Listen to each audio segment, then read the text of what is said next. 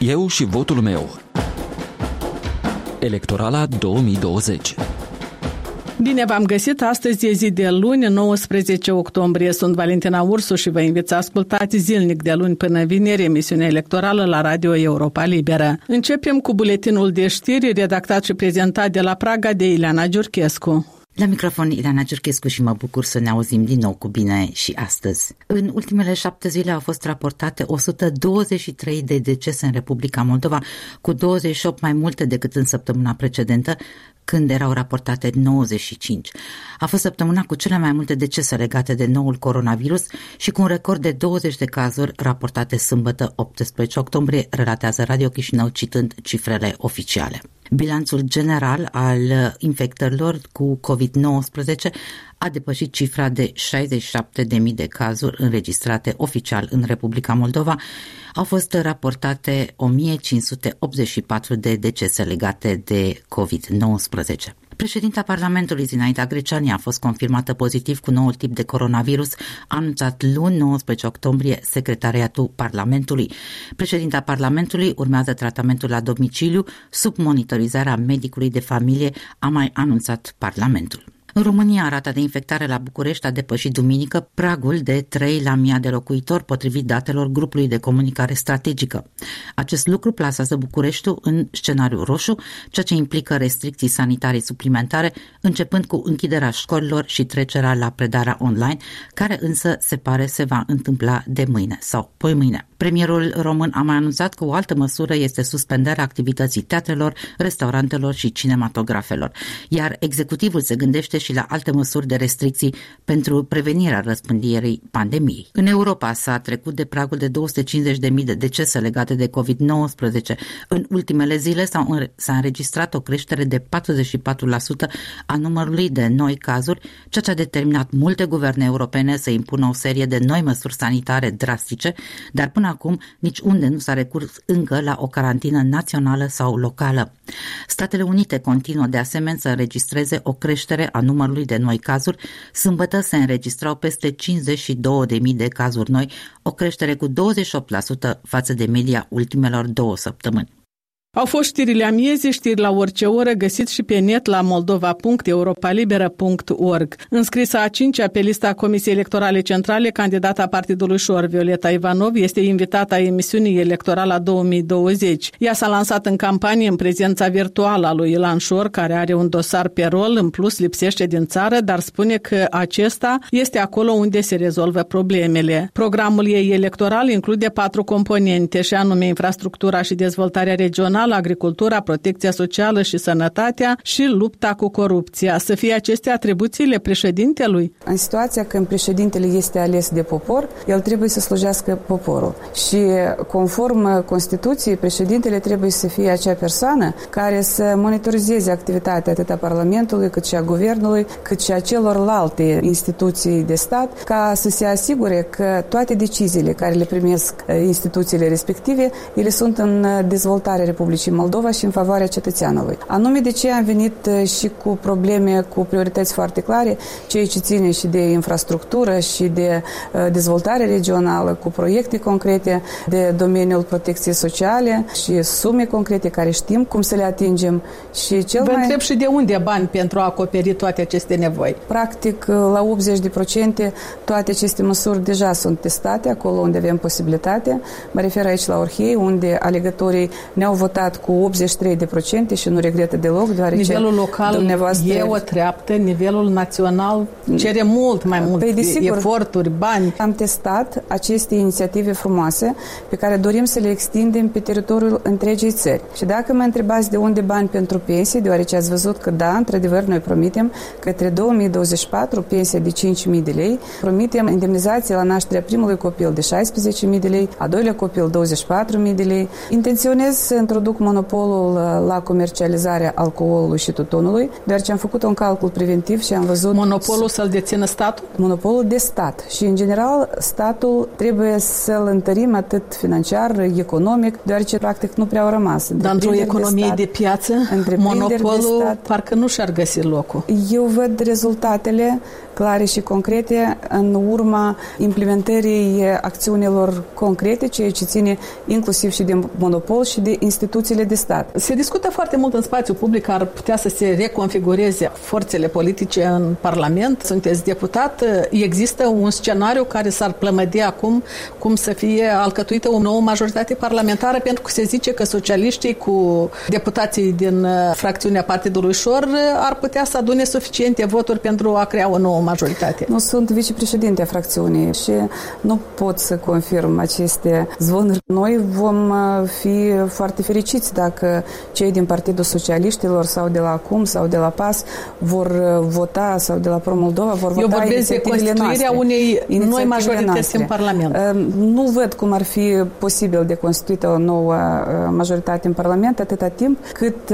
inițiativele bune care sunt așteptate de către cetățeni nu se votează. De ce constituire putem vorbi de majoritate dacă 20 de inițiative așteptate de cetățeni uh, nu sunt susținute, nici măcar nu au fost admise. Și să admitem că socialiștii zic că susțin aceste fie... inițiative pe care le aveți dumneavoastră acolo pe policioară. Susținerea inițiativelor aceasta nu înseamnă crearea unei alianțe.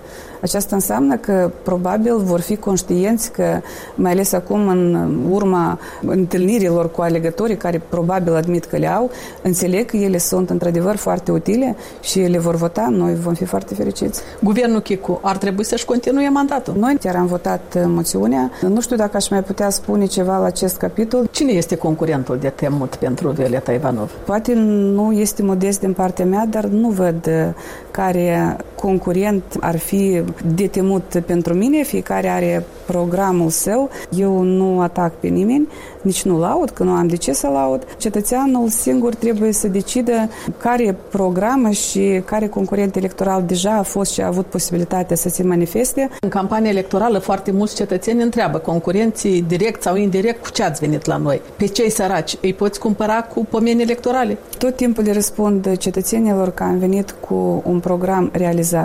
Contra candidații dumneavoastră au spus, inclusiv aici în studioul Europei Libere, că în anumite localități împart ziare și în ziar e pusă 100-200 de lei pentru alegători din partea partidului dumneavoastră. Păi și eu pot spun multe, dar uh, dumnealui sau dumneiei care a fost a venit cu un ziar cu 100 de lei să vă arate că acest lucru este. Acestea îi sunt Analiștii, observatorii spun că Violeta Ivanov ar putea în turul 2 să cheme lumea să voteze pentru un anumit candidat. Dumneavoastră știți pentru cine ați putea să dați voturi în caz că nu ajungeți, pentru că sondajele nu vă arată printre primii doi câștigători. Sunt sigur că voi ajunge în turul Dar 2. o să acceptați și înfrângerea? Ce înseamnă să acceptați înfrângerea? Foarte mult vreau ca votul să fie democrat și să fie cinstit, indiferent cum va fi rezultatul. Este Maria sa alegătorul care alege. Cât și... de frecvent Maria sa alegătorul vă întreabă unde este Ilan Șor și ce răspundeți? Le spun că Ilan Șor este acolo unde se dezvoltă probleme de infrastructură, unde se construiesc fizic, drumuri, fizic, iluminat stradal, unde se fac grădiniță, terenuri de joacă. Acolo este Ilan Șor, unde se fac lucruri concrete.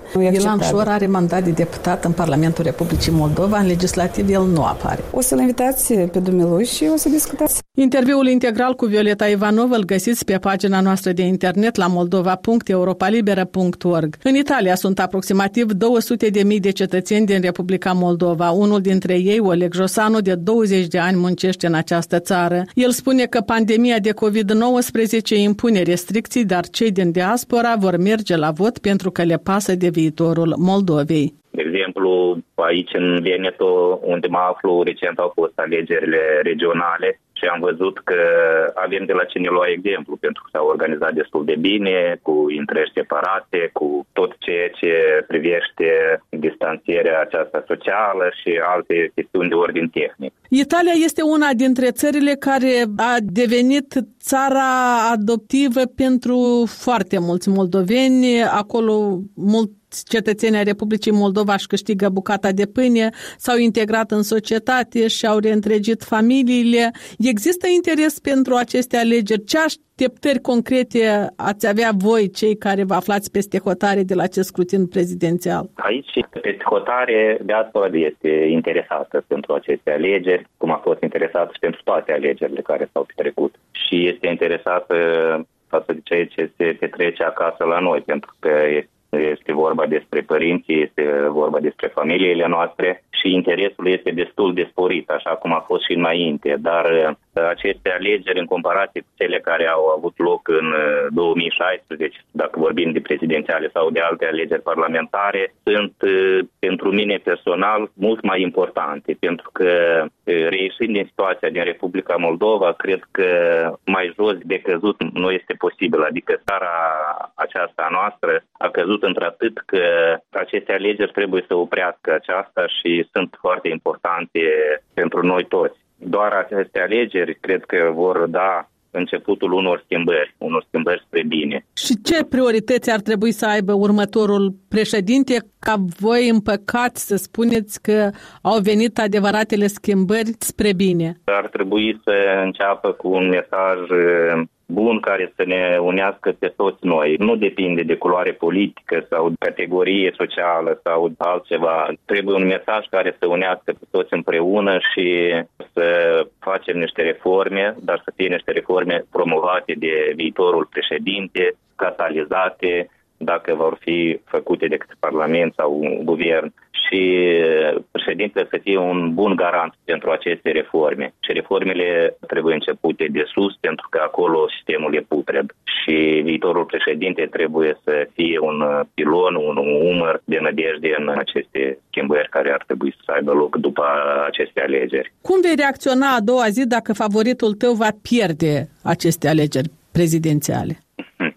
Dacă va pierde, atunci a fost falsificate aceste alegeri ca și cele precedente când Dodon a câștigat în 2016. Noi știm cu toții în diaspora cum a câștigat, adică cel puțin datorită holdingului Crahotniuc și presupun eu că au fost falsificate masiv acolo, de aceea și devenit președinte, dar practic ne-a fost furat votul atunci. Sper să nu se repete și de data aceasta. O dezamăgire ar demotiva pentru totdeauna? Pe mine personal nu, dar pe o bună parte cred că da, pentru că și acum am auzit voci care zic am fost în 2016, atunci am crezut că va fi o schimbare, dar uite până la urmă, dar eu cred că acum este decisiv și trebuie să mergem și îndemnul meu este necăsând la ceea ce a fost în trecut să mergem toți la vot, și doar în așa mod vom avea puterea de a schimba ceva. Despre votul din diaspora am vorbit cu Oleg Josanu, stabilit de 20 de ani în Italia și pe final minutul electoral cu Vasile Botnaru. Luate la bani mărunți, partidele care s-au perindat pe arena politică în cele trei decenii de existență a Republicii Moldova seamănă leit cu echipele de exploratori din secolul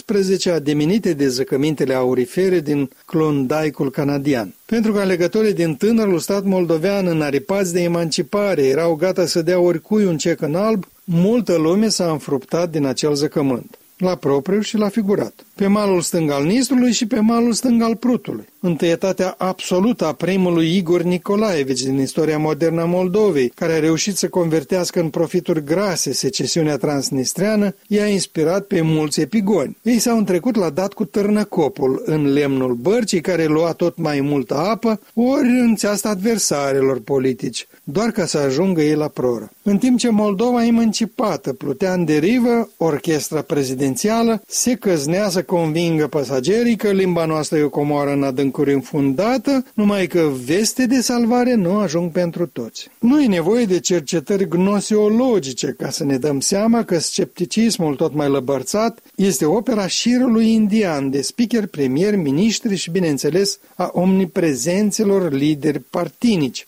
care au pavat cu bune intenții parcursul glorios al Moldovei. Actualii capitani ai Titanicului contribuie și ei, cum știu mai bine, la fortificarea definitivă a nihilismului militant. Ba cu o pietrecere de familie, ba cu o poză electorală, ba cu o găleată de motorină, ori cu ceara boită în culoarea camazului. După care auzi matale ci că fac ochii mari când aud că un preot oarecare nu îi lase pe enoria și cum își pe față să intre în biserica lui, pe care o încuie și o discuie. Apropo, Dăună Zeana Racu, expert în combaterea torturii, încerca să mă tragă de limbă cu întrebarea provocatoare, cine aduce daune mai mari, coțcarul sau netotul? Of, Ana, oare când o să avem și noi norocul să scăpăm de tortura unei asemenea dileme?